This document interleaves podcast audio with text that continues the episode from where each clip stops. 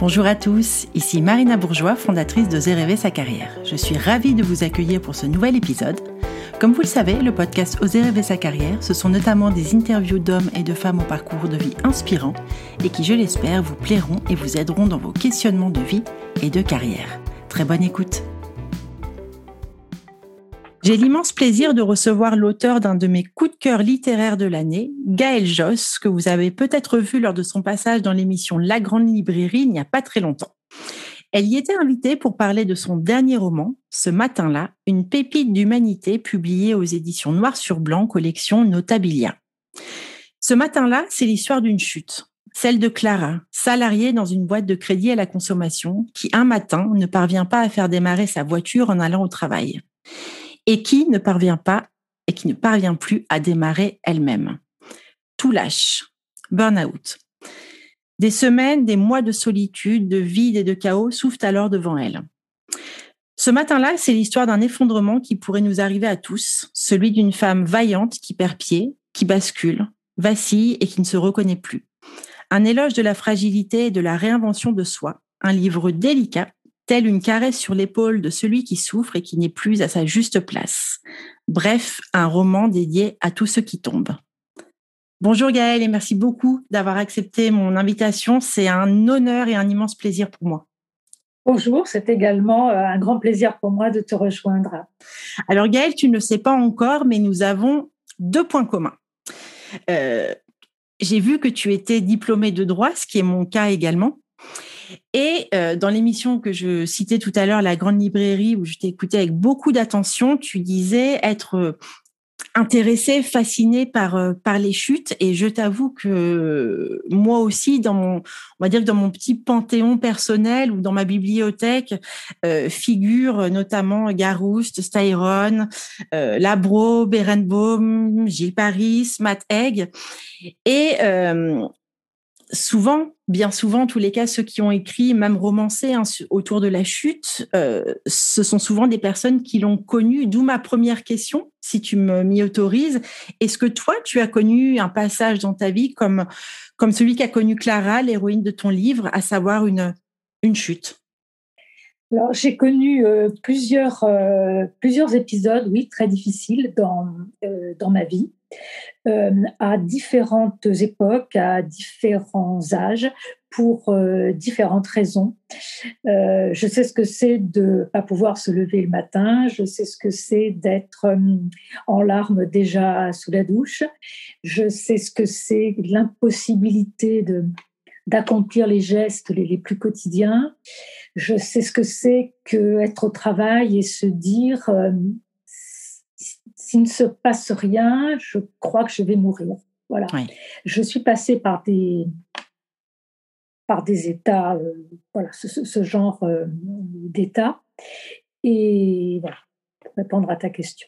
Merci, merci Gaëlle pour cette, cette confidence. Euh, tu, tu es l'auteur de, de nombreux romans qui ont eu plusieurs récompenses, Les heures silencieuses en deux mille onze, Nos vies accordées en deux mille douze, Noces de neige en deux mille treize et bien d'autres encore. Je crois savoir que tu es venue euh, à l'écriture par la poésie.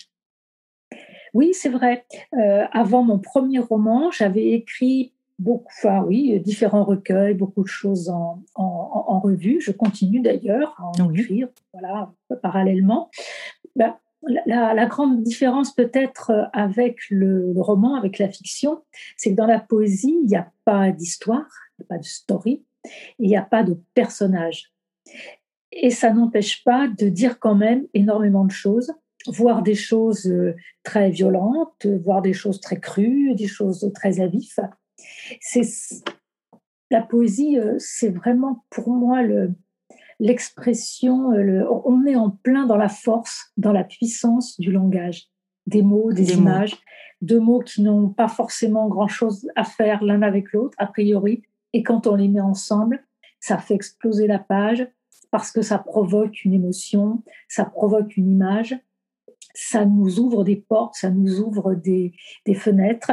Il, y a, il peut y avoir aussi de la, de, de la beauté. Donc, je suis très, très attachée à cette, à cette expression poétique qui puise vraiment dans la, dans la force de, du langage. C'est drôle parce que moi, j'ai découvert que tu, euh, que tu écrivais de la poésie après avoir lu Ce matin-là. Et ça m'a pas étonnée parce que je m'étais fait la remarque euh, tout au long du livre. Je me disais, il y a à la fois quelque chose de très, euh, de très simple, tout en délicatesse et, et, et beaucoup de grâce aussi dans, dans le livre. Et alors, je, je sais que tu... Tu es diplômée, je le disais tout à l'heure, de droit, de journalisme et de psychologie clinique. Et alors, je me suis interrogée en me disant, oh, ce sont des domaines très, euh, très différents. Et je voulais savoir, qu'est-ce qui t'a conduit à, à suivre ces, ces trois trajectoires-là ? Alors, c'est... J'ai commencé par, euh, par faire du, du droit. Euh, j'ai commencé par faire du droit quand je trouve que bon, c'est les études qu'on, qu'on entreprend quand on ne sait pas forcément très bien quoi, quoi faire. Voilà. Je confirme. Euh, en fait, j'aurais euh, adoré euh, commencer des, euh, étudier les, les lettres. Mais bon, il y avait une époque où tout ce qui était lettres, philo, psycho, sociaux, c'était plus très bien vu. On disait qu'il n'y avait pas d'avenir là-dedans. Donc voilà, familialement, il était assez, assez dissuadé. Voilà, t'es inscrite en droit. Et ben voilà, donc j'ai, j'ai, j'ai, j'ai mené Un, un diplôme jusque-là. Et puis, arrivé au moment où il faut se spécialiser, ce qu'on appelait à l'époque un D E S S ou un D E A, oui. On ne peut appeler ça comme ça aujourd'hui. J'ai connu également. Voilà. Je me suis aperçue qu'en fait, il n'y avait pas... Il n'y avait pas un domaine, voilà, qui m'était proposé dans lequel je m'étais dit, ben voilà, je vais approfondir ça et je vais faire un métier avec ça euh, tout au long de ma vie. Donc, un peu panique à bord. Et puis, ce qui m'intéressait, c'était quand même les lettres, l'écriture, le monde, la société, comprendre, voir. C'était la, la curiosité, en fait, qui, qui, qui me menait. Et c'est le journalisme qui a répondu à cette curiosité. Et donc, j'ai bifurqué sur une école de journalisme. Et de fait, j'ai toujours travaillé et je travaille encore aujourd'hui, même si c'est à temps voilà, partiel, euh, dans la communication, dans le journalisme. Euh, voilà. Et la psychologie, c'est venu, c'est venu plus tard. Bon, y a, j'ai déjà d'abord fait des, des démarches, euh, on va dire, euh, personnelles, oui. euh, parce que j'en avais le, le besoin à une époque de, de régler un certain nombre de De, de choses. Et puis, une fois voilà, que ça allait mieux de ce, de ce côté-là, je me suis quand même énormément passionnée pour tout ce qui est le, nos mondes intérieurs. Et ça m'a tellement passionnée que j'ai vraiment eu envie de, d'approfondir. Et donc, que j'ai euh, repris en parallèle avec mon, mon, mon travail oui. euh, des études pour avoir ce, voilà, donc cette qualification, ce, ce, ce diplôme de psychologie clinique. Et ça, ça m'a vraiment passionnée parce qu'on est vraiment sur la matière euh, vivante. On est sur l'humain, on est sur le vivant, on est sur nos gouffres, on est sur nos failles, on est sur nos peurs, on est sur les, on est dans le, je dirais dans le vif de la de la vie. Oui, on est dans la dans la faille aussi quelque part. Oui, oui, souvent. Dans le, je reviens à ton, à ton dernier roman, donc Ce matin-là qu'on a recommandé euh, à tous nos accompagnés. Euh, qui sont en situation de, d'épuisement professionnel et, et aux autres d'ailleurs. Et j'ai particulièrement aimé le, le, le parallélisme quelque part que tu as utilisé au début de, de l'ouvrage quand Clara, donc l'héroïne, hein, je rappelle, qui est une, une jeune femme salariée donc dans une, une société de, qui, qui vend de l'argent, finalement le crédit à la consommation, le plus vieux métier du monde, qui rentre dans sa voiture, pour aller tout naturellement au travail, la voiture ne démarre pas et elle non plus. Et j'ai trouvé le, l'analogie très, très pertinente avec cette voiture. Bon, on ne sait pas exactement pourquoi, mais elle n'a plus de jus, en tous les cas, cette voiture. Et on a cette, cette jeune femme à l'intérieur qui, elle-même, euh, n'en a plus non plus. Oui, ben moi, ce qui me frappe, c'est que quand on est dans, dans ces états-là de, de mal-être, de, d'épuisement, de... de, de De, de craquage imminent, tout ce qui devrait normalement être de l'ordre du, du désagrément, du contretemps, des choses qui se maîtrisent voilà, facilement parce que c'est, c'est déplaisant, mais ce n'est pas forcément un drame total. Et ça devient un drame total, ça devient quelque chose d'insurmontable. Voilà. C'est un, un, un Himalaya qui finalement ne peut plus être franchie et qui va euh, être, comme c'est le, le cas dans, dans mon livre, l'élément euh, déclencheur de cet effondrement, de cette chute.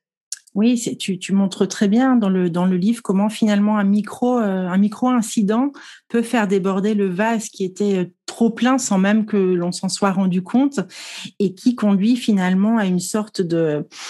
de drame, en tous les cas, de situation de souffrance euh, extrême. Et on, on le voit très bien chez Clara, l'héroïne, que le, le corps lâche en premier, le mental suit. Et c'est vrai que, euh, bon, nous, nous, on le voit dans notre profession, le burn-out, on dit souvent que c'est un, un triple épuisement émotionnel, psychique, physique, tous d'élite, hein, qu'on est littéralement euh, H S, et tu le montres très bien avec ce démarrage du, du délitement organique euh, suivi de, de, de l'effondrement mental et moral. Oui, c'est, c'est ça que je trouve extrêmement violent dans le, le, le burn-out, que tu dois connaître bien mieux que, que, que moi à travers toutes les personnes que, que tu accompagnes, c'est ce côté court-circuit. Oui. Total. C'est-à-dire qu'à un moment, le corps reprend le, le pouvoir et dit non, là, stop, on arrête tout. Alors que la dépression, c'est souvent quelque chose de beaucoup plus insidieux, oui. euh, qui se met en place souvent lentement. Ce sont des états de, de, de mal-être, de questionnement, de, où on s'anesthésie peu à peu de tout ce qui est notre environnement de, de, de vie, euh, affectivement, moralement, et cetera. Et Euh, jusqu'à ce que les choses soient vraiment très, très graves et très installées. Alors que le burn-out, euh, la seconde d'avant, on est encore debout. Eh oui. Mais la seconde où on craque, on, on se retrouve euh, le front écrasé sur son clavier d'ordinateur ou roulé en boule dans un coin de son bureau, parce que jusqu'à la seconde d'avant, on pense qu'on va y arriver. Oui, oui, oui. Peut-être est-ce que le corps, finalement, en prenant cette décision, quelque part, va un peu nous sauver la vie, même si on va se retrouver à terre et qu'on va être confronté à des tas de difficultés. Bien sûr, des batailles hein, derrière. Familiales, sociales, financières, et cetera. Peut-être qu'à un moment, quand même, c'est salutaire d'arrêter les situations qui nous étranglent et qui nous font euh, des violences extrêmes. Oui, c'est vrai que c'est, c'est un épisode de vie qui est extrêmement difficile à vivre et en même temps, on, en rev- on y reviendra tout à l'heure, qui oblige euh, à s'arrêter, qui ne nous laisse pas le choix que de revenir finalement à nous et de, de peut-être regarder le monde euh, différemment euh, derrière, de façon peut-être plus, plus authentique, en tous les cas plus rapprochée de ce que l'on est vraiment. Oui, je, je crois que c'est le, le moment ou jamais peut-être où on se questionne sur sa, sur sa reconnexion avec le, avec le monde, avec soi tout d'abord et ensuite avec le monde et, et, et avec les, les autres. Et au fond, le, ce livre pour moi, c'est pas, euh, j'ai pas voulu écrire euh, quelque chose de, comment dire, de tragique, même s'il s'agit en effet d'une chute. Ce que j'ai vraiment eu envie de, de questionner dans ce livre, c'est notre, notre pulsion de vie, oui. Notre désir de vie. Voilà. J'ai eu envie d'écrire un livre sur ce, ce désir de vie qui est très souvent euh, enfoui, euh, ensablé, euh, éteint, et que notre grande entreprise, finalement, c'est peut-être d'arriver à le faire, euh, à le faire ressurgir. Et j'ai eu envie de cette... Euh, héroïne entre guillemets ou anti-héroïne, qui soit quelqu'un qui ait cette capacité à, à rebondir et à retourner euh, vers, la, vers la vie.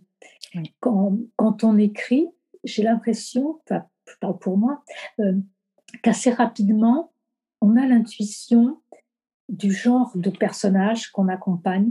Si ça va être un personnage de tragédie, voilà, une Antigone, voilà. Ou bien si on va avoir quelqu'un qui se dit « ouais, mais là, je veux m'en sortir ». Et un, un personnage qui va aller puiser très loin en, en lui pour retrouver cette, euh, cette reconnexion. Et, et qu'est-ce qui t'a poussé à, à choisir l'effondrement qu'est le burn-out ? Parce que tu parlais de dépression tout à l'heure, alors c'est vrai que Et là, souvent, les deux sont mélangés, même en termes de diagnostic et de prise en charge, c'est oui. très compliqué derrière. Euh, mais qu'est-ce qui a fait que tu es allée sur ce, ce phénomène de chute dû à, à la fatigue professionnelle et, et la fatigue de la vie aussi qu'on s'impose parfois à travers le travail? Il se trouve que depuis, euh, de, depuis deux ans, euh, j'ai, autour de moi, j'ai vu plusieurs personnes, de façon proche, qui sont tombées.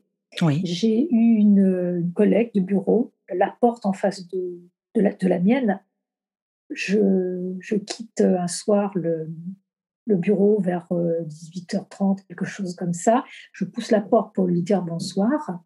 Elle était roulée en boule dans un coin, elle effondrée en larmes, et tout, et cetera. Je, je l'avais vue euh, dix minutes avant, on avait fait un point sur nos affaires en cours. Ah oui. Ouais. J'ai trouvé ça d'une, d'une violence bien sûr extrême. Ouais. Pour elle d'abord, et puis pour, euh, bah aussi pour les autres, parce qu'on se dit, mais qu'est-ce qu'on n'a pas vu ? Oui. Qu'est-ce qu'on aurait peut-être pu euh, adoucir, mais peut-être rien. Mais euh, ça, ça, ça, ça questionne, c'est terrible oui. de voir quelqu'un qu'on connaît, qu'on estime, et se retrouver complètement à terre et d'une manière aussi soudaine et aussi brutale. Et puis, en, dès qu'on parle un petit peu de ce sujet-là, moi, je reste sidérée de la quantité de personnes qui disent « moi aussi ». Mon père, ma femme, mon frère, mon mari, mon fils. C'est absolument euh, terrible le nombre de personnes qui se trouvent euh, concernées. Et puis ça m'a renvoyée, comme on le disait tout à l'heure, euh, à des périodes de ma vie où je suis aussi passée par des étapes très, très difficiles.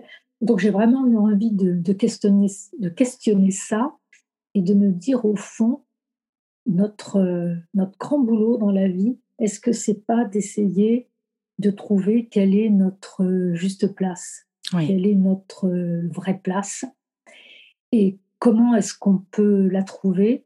Est-ce qu'il y a encore un chemin pour y arriver? Ça nécessite souvent de, de se questionner beaucoup, de questionner aussi le, ben, l'enfant qu'on a été, les choix qu'on a fait plus tard, pourquoi Bien sûr. on a fait ces choix. Hein. On sait qu'on est un un système d'arborescence, hein, qu'un choix va en entraîner d'autres, voilà, oui. et qu'on se trouve finalement embarqué parce que la, la vie nous emmène, hein, le sens des, des rivières, difficile oui. de remonter à, à contre-courant.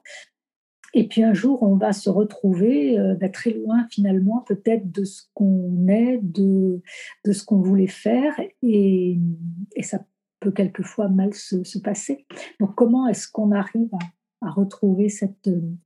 cette reconnexion et peut-être à, à tenir les promesses qu'on s'est faites un, un jour, ou du moins les, voir si, si elles sont toujours valides et qu'est-ce qu'on peut faire avec ça. Oui, c'est, c'est relire son, son passé, ses envies oui, profondes. Son histoire, ses choix, oui. bien sûr. Renouer avec son, son, son être intérieur, comme on dit aussi parfois, se réaligner, puis retrouver, tu, tu le disais tout à l'heure, cette pulsion de vie, la question de l'élan vital, c'est-à-dire qu'est-ce qui oui. finalement nous permet de, de nous lever tous les matins et de, de rester en vie même quand c'est très très difficile finalement. Oui, parce que c'est, comment dire, c'est, c'est une entreprise difficile, la vie euh, tous les jours.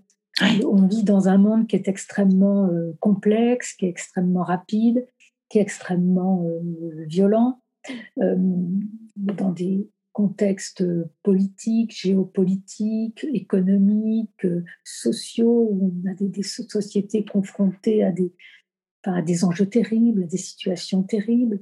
Il y a des injonctions très fortes qui pèsent, euh, qui pèsent sur tout le monde, professionnellement, familialement. Il faut, il faut être au top, il faut réussir, il ne faut ri- jamais rien lâcher.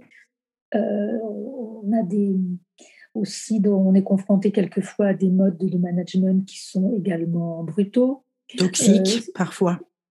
Voilà. Oui. Si notre travail n'a pas de sens, ou n'a plus de sens, ou ne peut pas être fait de manière euh, qui nous apporte une certaine sérénité, on ne peut plus avancer. Bien sûr.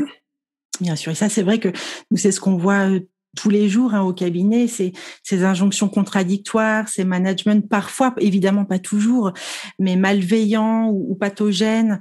Et puis, le, le, à un moment donné, effectivement, la perte de sens quand on s'est trop éloigné finalement de, de ce à quoi on croyait, soit de nos valeurs, soit de qui l'on est profondément. Et d'ailleurs, c'est très intéressant parce que Clara, dans le livre, elle, elle se voit plutôt comme une gagnante. Et d'ailleurs, même sur le papier, elle travaille dans une euh, dans une société tout à fait, on va dire honorable, c'est pas le bon mot, mais en gros, sur le papier, ça fonctionne.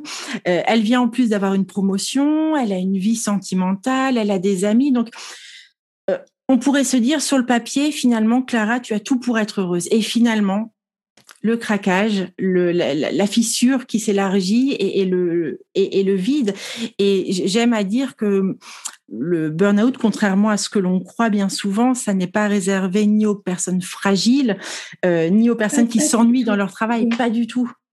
Je, je, enfin, ça, tu connais ça encore mieux que moi, mais j'ai quand même l'impression que c'est toujours les bons petits soldats Exactement. qui sont les, les plus exposés et qui craquent les premiers parce qu'ils serrent les dents, parce oui. qu'ils ont à cœur de faire les choses, euh, parce qu'ils ont envie de, de donner. C'est souvent des gens qui sont, qui sont généreux, qui vont prendre sur eux énormément de...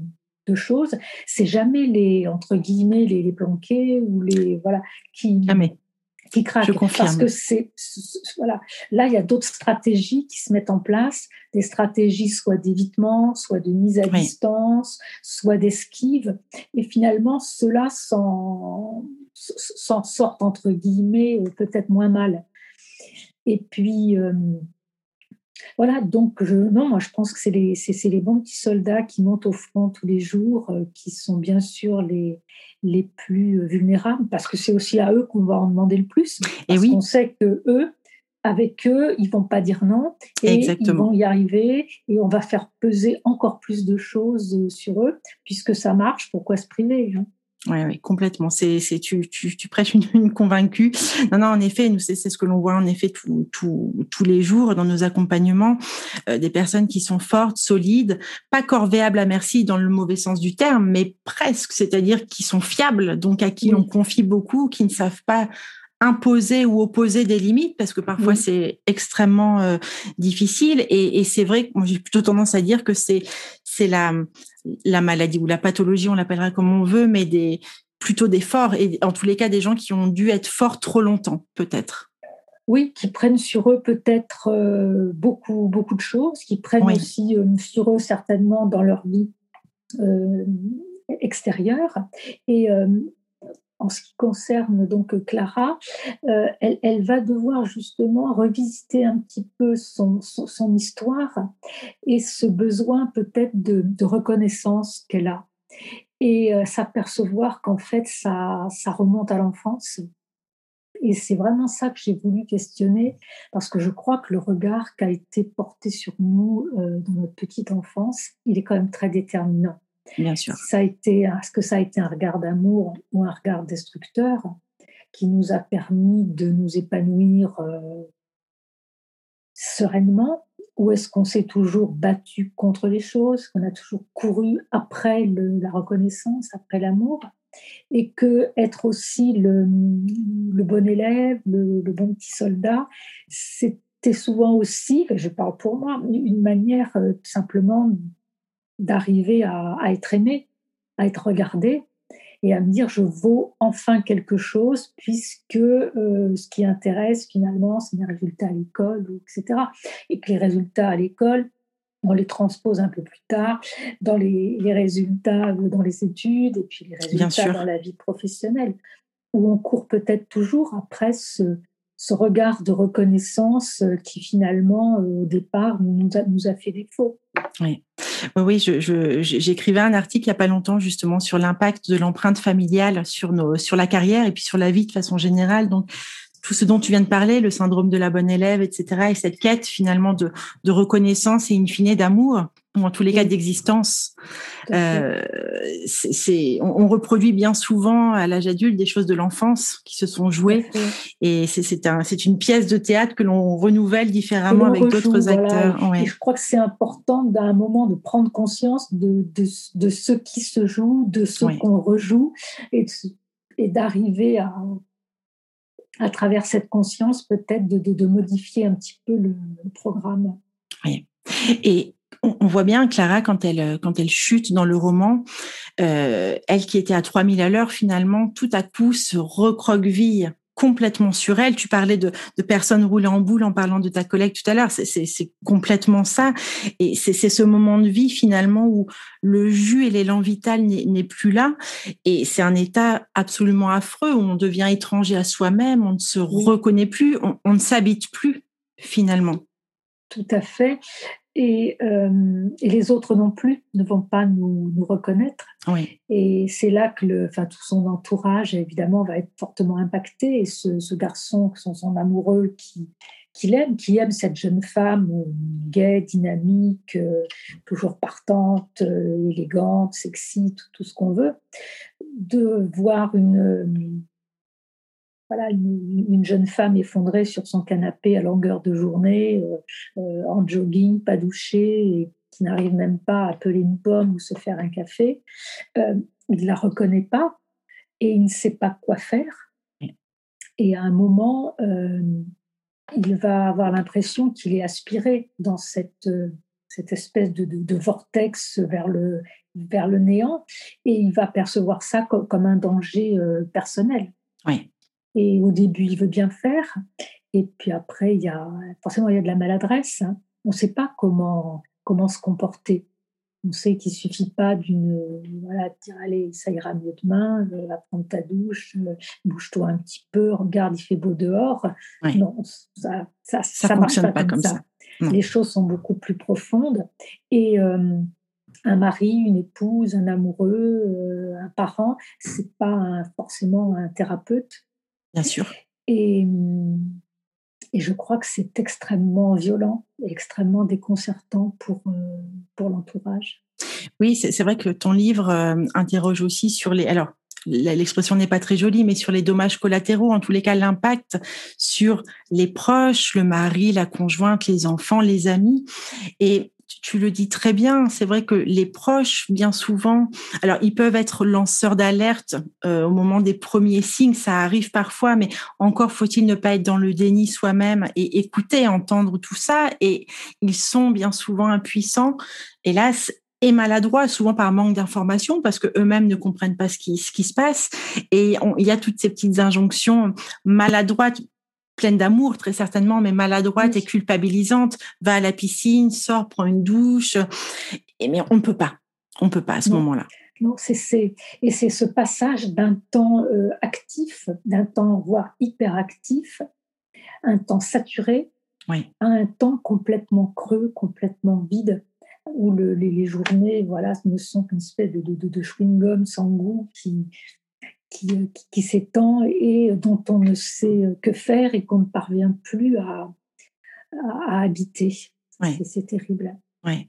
C'est, c'est ne plus pouvoir s'emparer ni du temps qui passe, ni de soi. C'est, c'est un état qui est, qui est très compliqué. Alors, euh, tu parlais de pulsion de vie tout à l'heure et Et heureusement, alors je, je rappelle toujours quand je parle de ce sujet-là, parce que c'est la réalité aussi, qu'hélas, certaines personnes ne se sortent pas de ces situations. Je pense que c'est important toujours de le redire pour ne pas, tu sais, tomber dans le, euh, dans le, dans le discours parfois qu'on peut lire, tu sais, à, à la hâte, on va dire, dans certains, dans certains journaux, et cetera, qui consiste à dire que le, le burn-out est, est tout le temps euh, une... une façon d'améliorer sa vie ou de revenir à soi. Hélas, parfois, il y a, hélas, il y a, des, il y a hélas, des drames. Hélas, non. Ce sont ouais. quelquefois des complexités euh, telles que, Bien sûr. que, que l'issue n'est pas, n'est pas toujours, euh, n'est pas toujours évidente. Oui. Mais alors, Clara euh, a euh, justement une, une, une pulsion de vie. Euh, alors, on voit qu'elle... Elle, Elle se réfugie à un moment donné dans l'amitié. J'en dis pas plus pour ne pas dévoiler, hein, évidemment, Gaëlle, euh, le contenu du, du roman.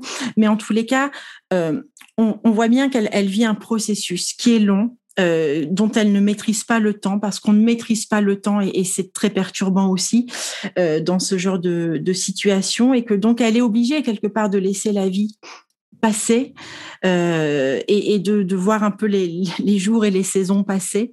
Et tout à coup, en effet, il y a une, Il y a une pulsion et contrairement à ce que l'on pense ordinairement, ça n'est pas dû nécessairement euh, au discours de quelqu'un, à une intervention tierce. C'est quelque chose aussi d'interne, de profond. Oui, à un moment, la, la, la vie qui va revenir comme une espèce de, de germination euh, souterraine où euh, l'hiver, on ne voit rien. Oui. Mais voilà, y a, les, les, les feuilles sont tombées, les arbres sont morts, comme on dit, mais non, ils ne sont pas morts. À l'intérieur, euh, sa vie sous la terre, il y a cette, cette germination souterraine et invisible qui, au printemps, voilà, cette fameuse reverdie, voilà, j'aimais bien ce, ce, ce mot que j'ai...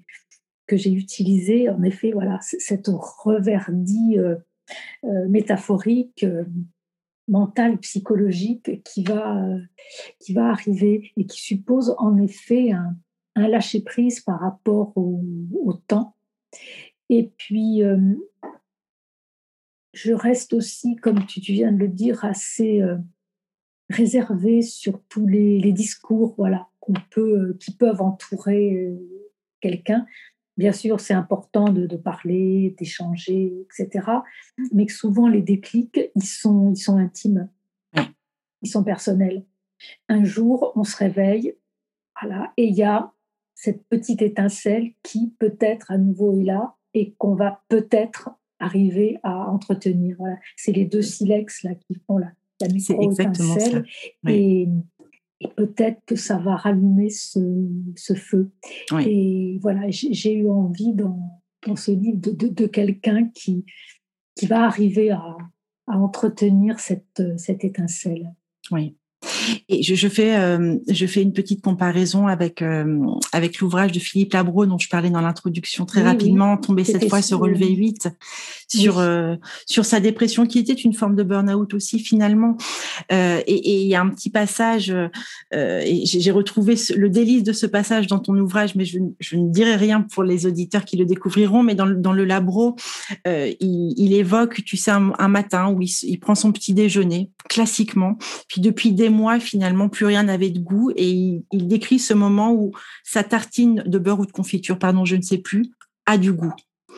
Oui. Et il, il rebascule dans la vie oui. par la prise de conscience que cette euh, tartine a du goût. Et, et le, tu vois, j'en ai des frissons rien que d'en parler. Ce passage qu'on ressent oui. très fortement, il est, euh, il est absolument euh, émouvant. Oui, c'est, c'est, c'est très juste parce que je crois que c'est à travers ces, ces minuscules choses du quotidien que peut-être la vie va revenir, que ça ne va pas être les, comment dire, les grands discours qui nous tombent dessus, ouais. où on va intellectualiser, réfléchir, et cetera. Il faut vraiment que ça passe par le corps, que ça s'incarne, que ça passe dans, dans la chair. Et c'est tous ces petits euh, micro-mouvements du quotidien qui sont presque infimes, presque anecdotiques, auxquels on ne prête plus attention quand on va bien, de les retrouver et de se dire que la vie passe, passe aussi par là. Oui, c'est comme si le fluide de la vie était, euh, revenait, en tous les cas recoulait à nouveau, et que les sens se remettaient en éveil après avoir été fermés pendant... Anesthésiés, oui. Exactement, exactement. Euh, Gaëlle, j'avais une question sur le... Finalement, le processus, on va dire, de fin ou... Alors, de fin, c'est négatif, mais en tous les cas, de remontée, de rebond, justement, quand l'élan vital revient, moi, je m'aperçois qu'il y a quelque chose de, d'irréversible euh, quand on, on revient à soi, finalement, parce que bien souvent, l'expérience me montre qu'on ne peut plus se, se mentir ou faire l'autruche sur ce qui n'allait pas, mais dont on ne se rendait pas nécessairement compte. Hein, le corps a parlé pour nous. Euh, et qu'on revient, euh, tu le disais au, au tout début de, de, de l'épisode, euh, on revient à, à soi, à l'essence, finalement, à sa substance un peu originelle. J'emploie des grands mots, mais c'est, c'est un peu l'idée. Euh, et, et que finalement, on, on ne peut plus euh, rester dans une posture euh, et, et qu'on revient non pas forcément à l'image que l'on voulait euh, euh, renvoyer à la, à la société et aux tiers, mais à, à l'image euh, qu'on a envie de, de construire de soi, c'est-à-dire à une vraie reconstruction de soi. Oui, je crois que c'est vraiment se tendre la main à soi-même. Oui. Et accepter, euh, accepter cette, cette main tendue euh, à soi, au-delà de toutes les, voilà, les contraintes ou les injonctions ou les constructions, toutes les images autour de nous. Oui. Et alors, je, je, je donnerai pas la, la fin du livre, mais euh, est-ce que tu, est-ce que depuis la, la sortie du livre ou avant, Gaëlle, tu, toi, tu avais lu les autres euh, romans de, de qui sont sortis sur le sur le sujet ou plus ou moins. Je pense à, je pense à Kika, je pense à Ariane Dubois. Je sais pas si tu l'as lu. Ne t'inquiète pas, tout va bien. Alexandre Duyck, Un effondrement. Euh, est-ce que tu t'étais euh, imprégnée ou alors tu as fait fi de, de, de, de tout le reste pour rester dans ton, dans ton œuvre à toi?